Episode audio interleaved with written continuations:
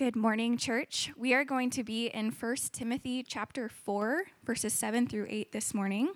If you have one of the blue Bibles under your chair, it's going to be on page 577. And if you don't have a Bible at home, please take this with you. This is our gift to you. 1 Timothy chapter 4, verse 7. Have nothing to do with irreverent, silly myths. Rather, train yourself for godliness. For while bodily training is of some value, godliness is of value in every way, as it holds promise for the present life and also for the life to come. This is the word of the Lord. You may be seated. Thank you, Emily. Thank you, Alessi. Is that it, ladies? That's all we got. The guys drink coffee and they go to the woods once a year. Keep it simple, men. My name's Josh. I'm one of the pastors here. I get to teach. Uh, most times, Xavier teaches and Sandy teaches well. But uh, we're in this uh, little space where we have a gap between a new series we're going to kick off. So I'm going to show you the graphic for starting next Sunday. We're going to be in the book of Revelation. That is just a cool graphic tied to a very very intense book. If you've ever read the book of Revelation or have had it read to you by scary adults in your childhood, it's intense. And if you happen to have the book that actually explains it and unlocks the key, I would love to see it because I've read a lot of books on it. Um, it's going to be great. It's the end of the Bible. It's God's final song, final picture of what He's going to do ultimately in this world, that we have hope but in that hope, God is going to do some really intense things. The book of Revelation, we're going to open up next Sunday, and then we'll close it down in December when we start our Christmas season. So, Revelation, if you're not familiar with it, if you want to, you can read chapter one. It's the easiest reading of the whole book. It just gets crazy after that. So, chapter one might be the one you need to read. But today, I get to just talk about the life of our church. More importantly, uh, who we are and who we are becoming. So here's my question, tied to the prayer Chandler led us through a little while ago. So, this is the question at the heart of everything we do as a church What sort of person are you becoming? Like, not you hope to come, become one day, you think you are, but in actuality, because we believe there's a God who is going to expose everything like there's not a cupboard in your life that God's not going to look at when it's all said and done. What sort of person are you becoming? Are you becoming more generous? Becoming more kind, more joyful, more patient, more content, more pure, less addicted? What sort of person are you becoming? See, we hired Xavier beginning of this year one of the best decisions I ever made in my life outside of my wife, Chandler, my kids, my house. And he's called the formation pastor, which is a great name, but a lot of people are like, I don't know what that means. Discipleship pastor, if you were in church 20 years ago, is what he would have been called, or adult education for some of you. He's the guy thinking about what sorts of people we are creating in this church. Discipleship is a good word. We like formation because here's the reality everybody is being formed into something without even trying. Like I was thinking as I dro- drove in here. If you were to bonk your head on the walk in here, you get amnesia, you forget everything about your faith. Jesus is no longer your thing. You're not a Christian. Da, da. I know that's not theologically possible. Just follow with me. But you leave here, somebody picks you up and takes you into their home.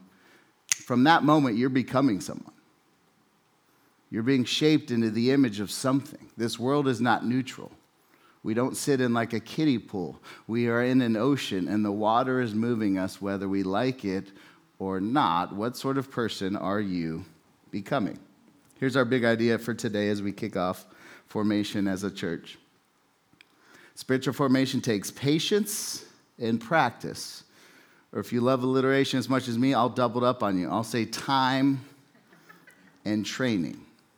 Spiritual formation, what Xavier thinks about more than any of us in this room, but we're all responsible for it when it's all said and done, takes time and training. Or there's a patient aspect to it, and there's an actual practice to it that's on you to do if you're going to become more like Jesus or be shaped, formed into the image of Jesus. So that's what we're doing. We're going to walk through. I've got a few just kind of stories from the heart and then a scripture I want to land on. But I want to pray for us. Let us sit in this space and just kind of sit with that question a little more. What sort of person am I becoming? So let's bow.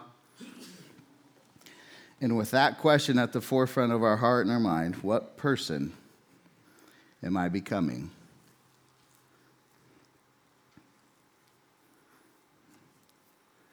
God, I pray at a minimum that people would walk out of here at least knowing they're becoming something.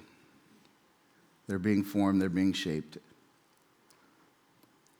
On a higher level, they'd be humble enough to realize that the powers at hand are bigger and more powerful and more clever than they realize to shape them in a direction they don't want to go. And yet, your formation into the image of Jesus is not inaccessible. It's not impossible. It's not for the elite. It's for every man and woman in this room who calls Jesus Lord and Savior. We are called to be formed into his image. So, as a church, that's what we want. Imperfectly, we offer it up to you, but with a passionate plea, we want to be formed into your image even more. So, God, help us as we collectively gather our thoughts as we head off into this formation plan that we've been praying for for so long. It's in Jesus' name we pray. Everyone said, Amen. Amen. Well, here's where patience and practice. That's all I'm going to do is patience and practice. And I'm going to start with a story. So, two weeks ago, I got a really nice gift. So, part of my spiritual disciplines when I'm at my best is I go on a retreat day every month. And when I'm at my peak, it usually involves staying overnight by myself in the woods. And when I'm at my peak, I don't mean like success, like I'm making a lot of money. I mean like I'm in tune with Jesus and the Spirit. I, I get a sense from the Lord and I meet him in a freshman. I come back like, Aubrey's like, go on another retreat day tomorrow. I like this version. but on these retreat days, I have very simple, I mean, like the women's ministry versus men's. I want to do a couple things. I want to drink black coffee. I want to sit by a fire that I made, and I want to eat some snacks some ding dongs or some Skittles. That's it. Coffee, looking at the fire I created, eating a ding dong, done. So a couple weeks I go up, I'm like packing my stuff, getting the trailer all set up, asking Aubrey for help, and I had a few thoughts. I'm like, I should pack some dry wood. I just get a sense. I'm like, nope. Got too much to do. I gotta go. I gotta go be with Jesus. So I don't pack the dry wood. I'm packing all my stuff. I drive up, I get up, it's later than I want, it's dark. Drive in, I'm like, this is gonna be a good one. I see elk everywhere. I'm like, Lord, you wanted me here. I'm glad. I'm glad we had this together. This is nice. Drive and then go to find a spot, and every spot is covered in water. I didn't bring a four wheel drive, I brought a two wheel drive, so I'm like, I'm gonna get stuck and I'm gonna be miserable. I'm gonna be a terrible human when I leave this place. So I drive around for about an hour up by Woods Canyon Lake, 260, like a goon. Just, all right, where am I gonna? Finally, I find a spot. It's good enough. I get out, I'm like, at least I'm gonna have a fire. I get out of the truck and it starts raining. I'm like, are you kidding me? Come on. I can't have my ding dongs until I have my fire. so I go in the trailer, I open my journal, and I, often on these retreats, I'll bring self assessment questions because part of my strength and weakness just as a person and my personality makeup is I live all my life like outside of myself. I'm always going, going, going. I don't reflect. Some of you are the opposite, like you can't get out of yourselves. I'm the opposite. I can't ever get in myself and be like, what do I think about this? I don't know. I got to go do something. So I have to write down questions to sort of walk through and like pull myself out. Some of them, this just one was, what practice that takes five minutes or less helps me connect with God? Sitting in my, it's raining, beautiful in my leadership, where do I keep running into myself? Write down. And then this one was interesting. I've never been asked this question. I wrote this one down. What if I were, you got there, Yanni? What if I were at least as blank to myself as God is? And I get you could get very hippie and off on the rails real quickly. But I'm just curious for you, like you're sitting in the woods by yourself, sitting in the camper. If I were at least as blank to myself as God is, your word would be what? Some of you'd say kind, loving, gracious. Well, one word came to mind faster than any other question I answered in these 25 questions. It was like immediate. I saw that. What if I released as blank? And before I almost finished the questions, I wrote patient. Because I had all this leading into this. There's a bunch of work stuff navigating, working through, and I just got all this like stuff revved up in me. And I write down patient. I'm not patient. I assume God's not patient. Therefore, I assume God's impatient with the amount of work I'm doing. The church is not far along as it should be. My kids aren't as discipled as much as they should be. All my life is a little further back than it should be, and God's kind of sitting there. You gonna, you, so I wrote, patient. Fin- Finish the rest of the questions, and then I go to bed in the camper, and I wake up to do the only thing I wanted to do start a fire. So at 6 a.m., I go out and everything's wet. You know where this story's going. It's all wet. That dry wood that would have been perfect is sitting on the side of my house over at 28th Street in Cactus, not up in the woods where I'm at. So I'm walking around the woods looking for the driest wood I can find. I find all these little pieces, they're all wet. I start to go make a stack of wood to start this fire so I could finally be with Jesus in this beautiful, wonderful way. I'm not an Eagle Scout. Jack DeBartle is. I believe Seth is. There's ways Eagle Scouts go about this. I never took those classes, whatever. But I do bring gasoline for this very. so I got it all stacked. I try paper towels. The paper towel gets it going, then I'm like, all right, a little gas.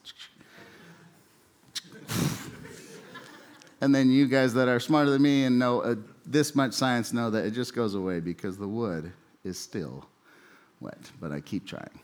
6 a.m. I start this. I look at the clock. It's like 7:30.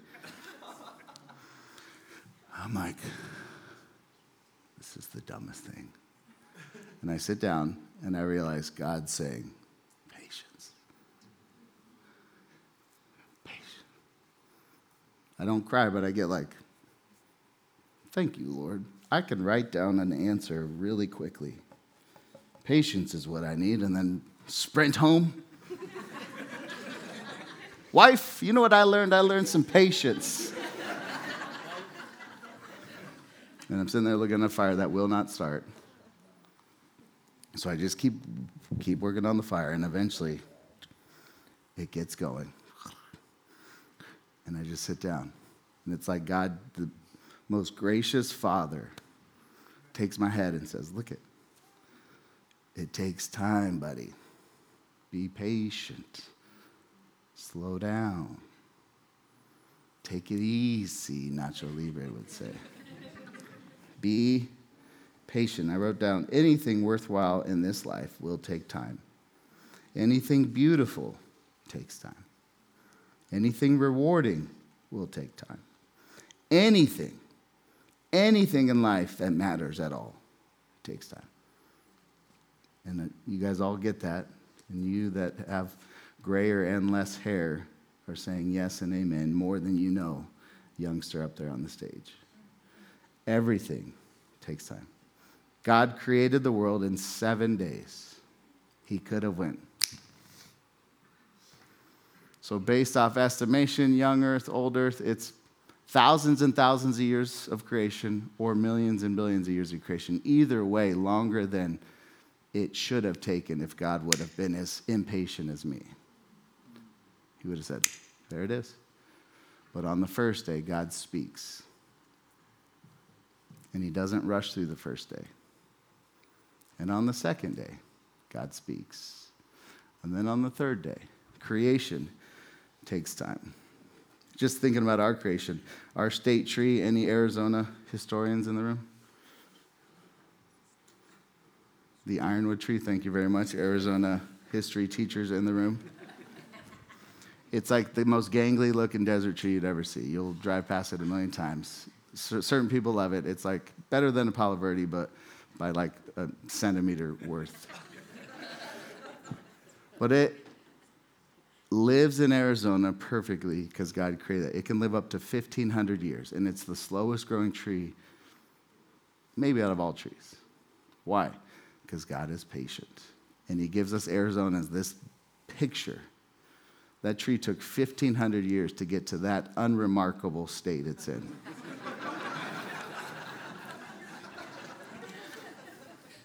I think of redemption. Adam and Eve.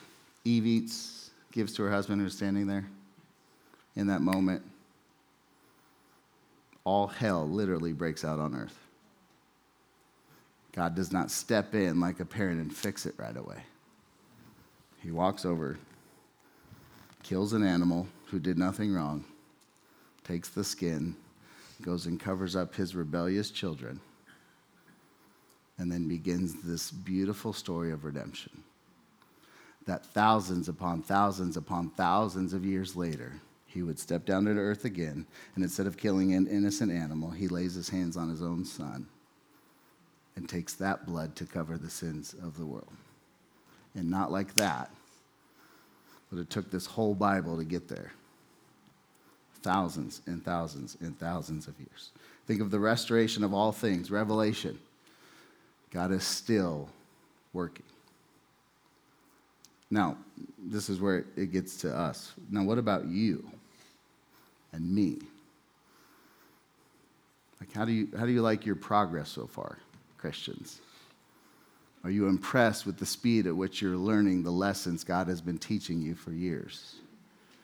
Are you a little bit like me, like C.S. Lewis in his book, Mere Christianity, paints a beautiful picture of what God does in his timing if you would let him.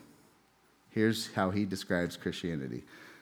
If we let him, he'll make the feeblest, the filthiest of us into a dazzling, radiant, immortal creature, pulsating all through with such energy and joy and wisdom and love as cannot now imagine. A bright, stainless mirror which reflects back to God perfectly, though, of course, on a smaller scale, his own boundless power and delight in goodness. This process will be long, but that is what we are in for, nothing less.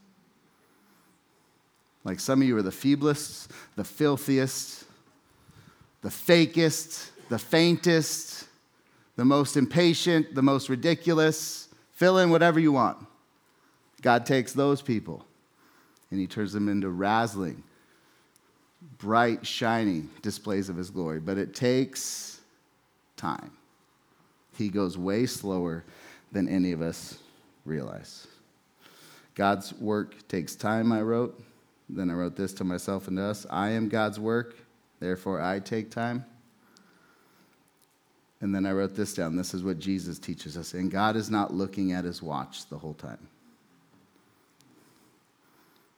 Steve, God's work takes time. I'm God's work, you're God's work, and he's not looking at his watch. He goes very slow. And all this is like hitting me as I'm looking at the fire that I worked my tail off to create. And some of you are like, I just got to see this fire. And for the sake of my wife, I took this picture, but you're now blessed. that was not the response I was hoping for, but we'll zoom in a little bit just to, so you can really get a, there, look at that. I mean, just, you can see the, there's a little orange there. And that's about how it stayed the whole time. And for the people driving down 260 up in Payson, they're like, that guy's ridiculous. And for little Christian boy Josh sitting there by this pathetic fire, it was his heavenly father saying, It takes time. It takes time. Be patient, be patient, be patient. So then I started journaling. I'm all right. I don't often do. Some people study the Bible this way. They go to the back and they look up words and they're like, "What? What's God say about this and this?" And I don't do that often, but I did now. And a few verses that came to mind as I went through Second Peter. Here's how God's patience is described. The, Lord is not slow to fulfill his promise, as some count slowness, but he's patient towards you not wishing that any should perish, but that all should reach repentance. The Lord is not slow as we think of slowness. He is patient. And according to Peter, his patience primarily is here because he wants us to come to repentance, to leave our silly, sinful, rebellious ways behind and turn to him. And if God's not patient, that doesn't happen. He's patient with us because he's wanting us to turn around and come back to him. Next one. This was the one that hit me. This is Paul speaking about his life. But I received mercy for this reason that in me, as the foremost, Jesus Christ might display his perfect patience as an example to those who are to believe in him for eternal life. I, Paul says, receive mercy for this reason that my life might be a display of God's perfect patience for those who would believe, us in this room and all who by faith believe in Jesus Christ. Like my kids have a trophy shelf. It's like, oh, I got that for running club. I got that for participation, participation, participation, participation, participation, participation. Oh, I participation, uh, baseball. God's trophy case, Paul sits up there. And when people look at Paul's life, it's what do I, Paul, the guy who wrote the Bible and did all these amazing things? No, he was the guy that God was perfectly patient with.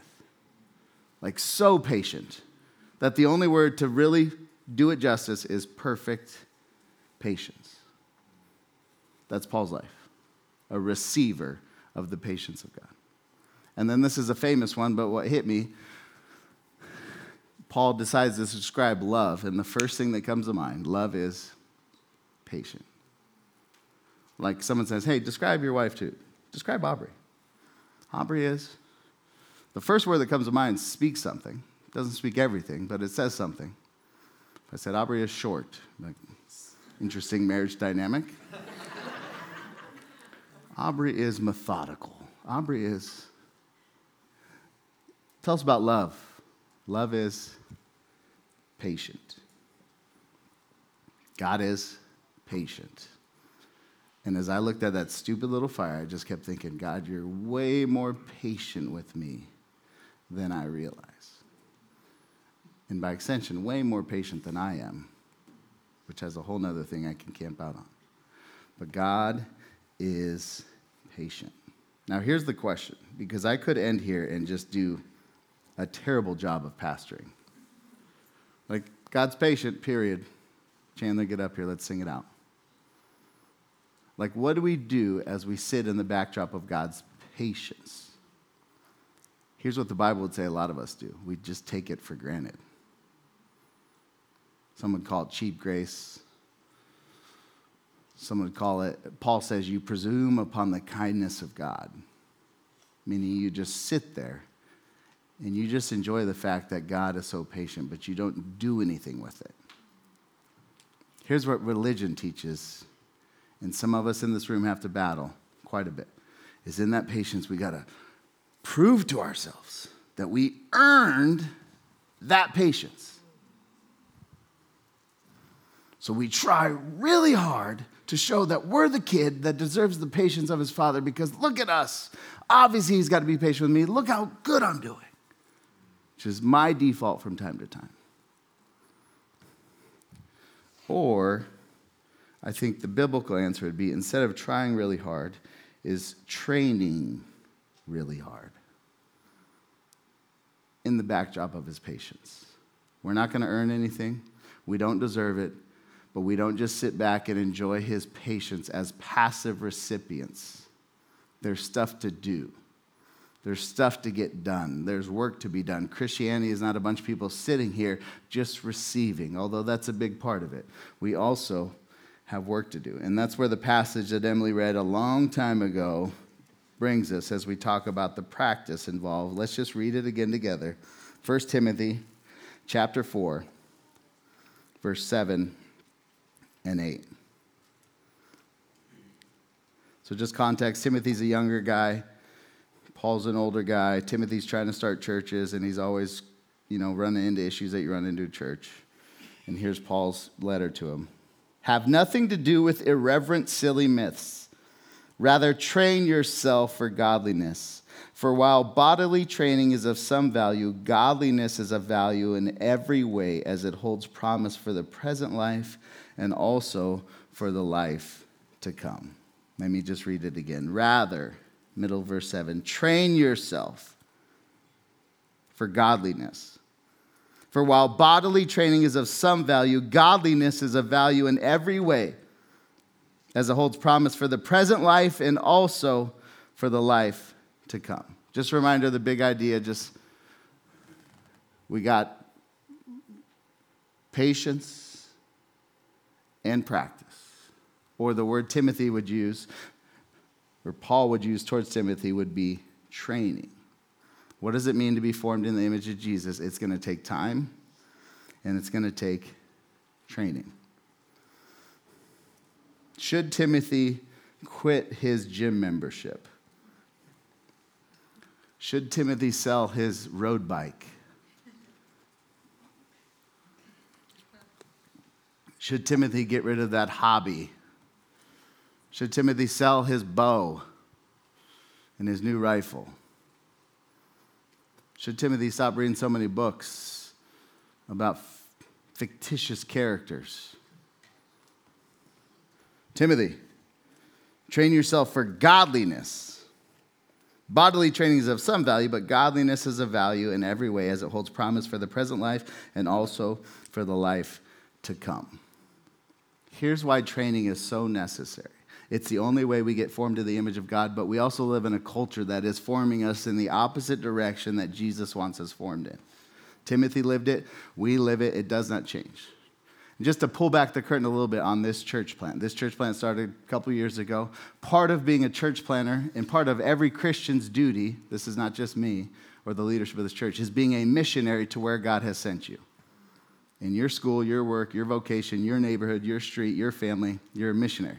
So it's like you've got to be able to step out a little bit of culture and look at this culture and say, what does this culture need for me to be a good missionary? Like if we move to Africa or we move to South America somewhere, it's very obvious because the language, everything is different, so you know right away. But this is different. Some of you just moved here from Chicago because, well, Phoenix is better than Chicago right now. Great. And it's a little more subtle, the differences.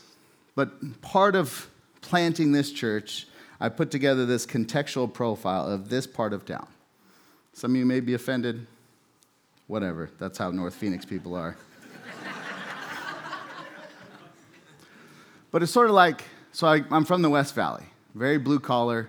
It's sort of like the people that grew up in Maryvale ish, and then it starts to grow out west, and then my parents moved out there. They're very blue collar. It's like a lot of people stay there forever. And then I did church way out in the East Valley, and everyone moves there from out of state because all these engineers work out there.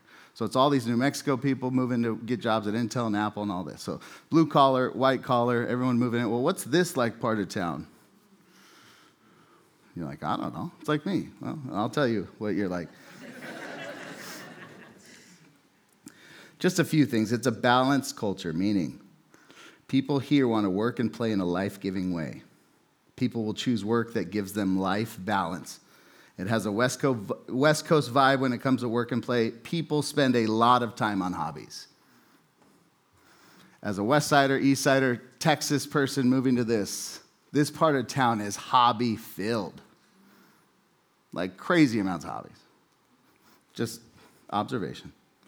Family centric. People love their families. This goes across all cultural lines. Families not looked down on, in like Manhattan where it's like, it's like, oh, family's good. And singleness is not the goal here. And that's not to say singles aren't welcome here, but it's like families is held in high regard. Lots of Catholic influence. It's very outdoorsy. People love to hike, bike, run, be outside, and it seems like everybody has a dog and wants that dog to be with them wherever they go. You're like, now I'm triggered.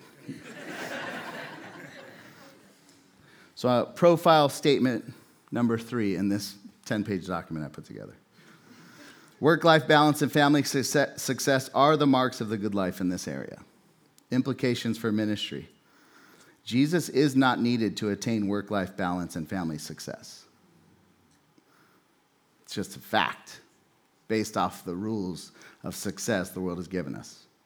We will have to constantly fight for a deeper faith that is sacrificial and rooted in a deep all of life gospel the life of sacrificial, death like love, will have to be creatively, courageously, and winsomely presented as the good life more than the balanced life.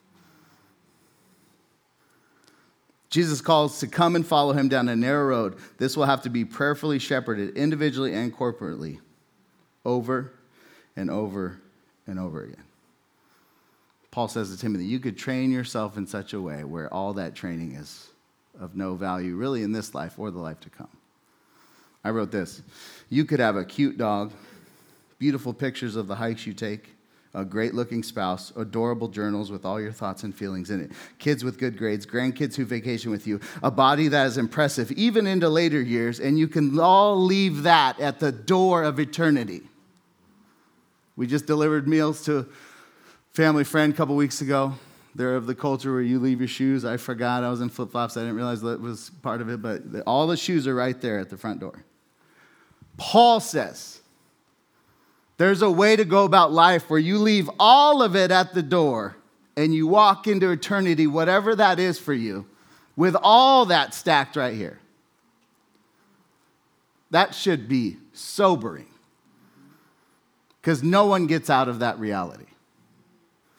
You could leave it all right there. Paul says bodily training is of some value, but godliness is of value in every way as it holds promise for the present life and also for the life to come. So, what do we do with that? Training is a pretty broad word.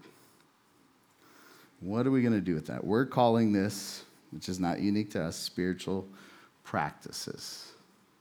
Xavier works his tail off trying to think of spiritual practice life of our church. And one of the best illustrations I've ever seen for this, a guy named Jonathan Edwards, famous theologian. I read a book about him and about his internal life.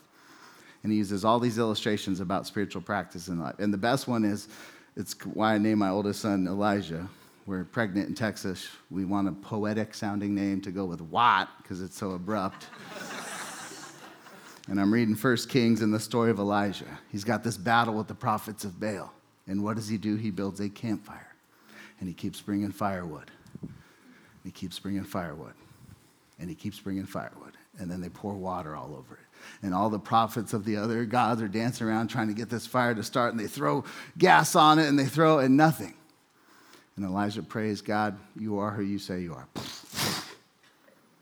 And I told Aubrey the story in our little apartment. She's like, that's the name. Elijah it is. And it's also Jonathan Edwards' main illustration he uses for what's the role of spiritual practices in the life of a Christian. Firewood. Elijah had to pick up with his own hands and bring it, set it down. How hard to work? Bible doesn't fill it out. How hard are you working? Only you know. And then the Spirit of God sets the fire. How hot was that fire? It was hot as the Spirit led fire and the man made wood pile there combined to make. That's the internal life of a Christian. In seasons, in moments, a course of a year, your marriage, your hardest season, your struggling season, it's a fire. Again, let me just show you. This is. Stop laughing. messed up again. but as we talk about spiritual formation, and we have all of life nights where we equip people, and we have all these graphics, and we that's what it all comes down to. Is all of us get to walk there and choose, do I want to go get firewood or not? And do I want to put it on the fire? None of us get to choose. This is the other than pain and suffering we didn't ask for, this is the most frustrating thing about how God works, is he's on his own time. And the Spirit descends when the Spirit wants to. To light that fire in a way that is beneficial. That does not take away the fact that someone's got to go get the firewood. You're like, what is so what does this mean? What's, what's the firewood? What's the fire, firewood for me? So here's some questions. Just we're gonna wrap up, and then I want to ask you a point in question. What are these practices? Why are these the practices? How will we learn these practices? When will we do these practices? And ultimately, who is responsible? I think you get a sense of the answer to the last one. But here's the first, or the next one. So, spiritual formation at North Mountain. Every church is forming people. Every Mormon place is forming people. Every Catholic place is forming people. Every school environment is forming people. Everybody's getting formed. We're just explicitly saying this is what we're forming you into. Our primary goal is that people will be formed more into the image of Jesus through embracing his love and truth and growing in love for God and for others. That's spiritual formation. To be formed in the image of Jesus. Next slide. Two year formation plan. Again, Xavier's talked about this in snippets, but just word, spirit, prayer, those are the foundations. We're not going outside of Scripture. And we're not going in our own strength. The Spirit is the only person that can empower us to do these things. It's the Word, it's the Spirit. And how do we enact those things, Word and Spirit? It's through prayer, the dependence of us, the people of God. And then here's the next thing uh, in line with our church. We believe gospel centered outward focus is like a holistic vision of ministry not different than a lot of other churches. But there's going to be practices that are real internal and focus on my internal life. And there's going to be practices that are external, loving others, moving towards others. And then finally, those, what I just said, inward practices, outward practice. So here they are. Just look at some of these words. You're like, I know what that word means. I don't do it, but I know what it means. Sabbath, vocation. Sabbath is rest. Vocation is work. Scripture and simplicity, fasting and generosity, community and hospitality.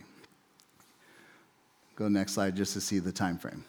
So this is a two-year plan. So a GCU student here who's showing up, if you're here for the life of your GCU career, you go through this twice. Why? Because we need to be taught twice, three times, four times five times. But just here's what I want to do, and then I want to ask you a question, put it back on you, and then pray us out. Why these? Like, I'm a big John MacArthur guy. He just says you just need the word. I get that. Or I'm a big social movement person. I want to be out helping. Yeah, I get, I get that. Here's why these Jesus modeled these. All these come from the life of Jesus. More than that, the people of God, both Israelites in the Old Testament and the church in the New Testament, model these. Although the Old Testament was missing a key figure, namely Jesus, we, the church, look back at the Jesus and we get to base it off of this. But here's the biggest reason, which is going to be slightly annoying and frustrating. Based off that contextual profile, there's a culture, there's an undercurrent at play that is moving us all in a direction. So we had to pick practices that were going to be counter cultural. For example, fasting. How many of you guys missed a meal yesterday? I didn't. Kicked it off with a light burger, ended with Barro's Pizza. I was killing it. Simplicity. Oh, yes, my social media news feed really is pushing me towards a life of simplicity and contentment hospitality in a world that's continually fearful as we head into another election season. I'm going to have all sorts of voters in my house. And Sabbath, we're kicking off with the most abrasive of all for that reason. If you're the amnesia character that I started off today with, and you walk out of here, nothing about the world we live in is going to tell you to stop and to rest and to focus on the creator of all things. That just does not happen outside of a church community opening this up, taking it serious, doing what he said, not trying to earn his favor, but trying to train really hard because we've got his favor in the finished work of Jesus Christ. So here's how I want to end. Show my masterful fire once again. So, the simple question how much firewood do you have? Like, as you think about, maybe not what sort of person I'm becoming, just think about what work I've put into the Christian faith to place the wood at the altar that the Spirit of God is going to light. Part of that, that's a very open end. That's why we created eight, just to like start to give us a framework. I think if you pick two of those and master them, you're light years different two years from now. So it's not about checking the box of all eight. It's about honestly assessing yourself. How much firewood do I have as I want a fire to start in my life of love between me and God and love for others? That's the question. The Bible has an answer. Train yourself for godliness. Bodily training, earthly training is of some good. But a lot of that training you're going to leave at the door as you walk into your eternity, and you're going to look at the present life and the life to come and realize, oh, no. I could have trained different.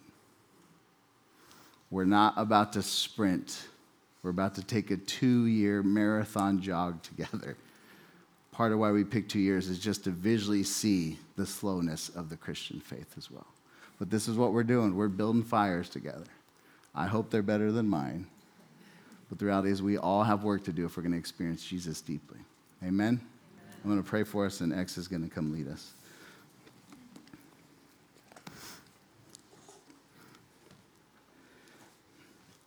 God, I pray that we would be a church of truth and grace, that our effort and training would never outrun the grace that God is here. But we would never shy away from the truth of what your word requires and demands of us in response to what you've done. And in hopes of what we want to become. So, God, my prayer is simple in this moment. I pray that we would all have a somewhat of an honest assessment of ourselves. Not for despair, not for over optimism, but just an honest assessment of where we're at in this stage of life. And then a real hope to press further in to training into godliness so that the fire in our hearts of love for you and love for others would burn hot, burn deeply, and we'd experience you individually and corporately more because of the time spent in this church. God, we love you. It's in Jesus' name we pray. Amen.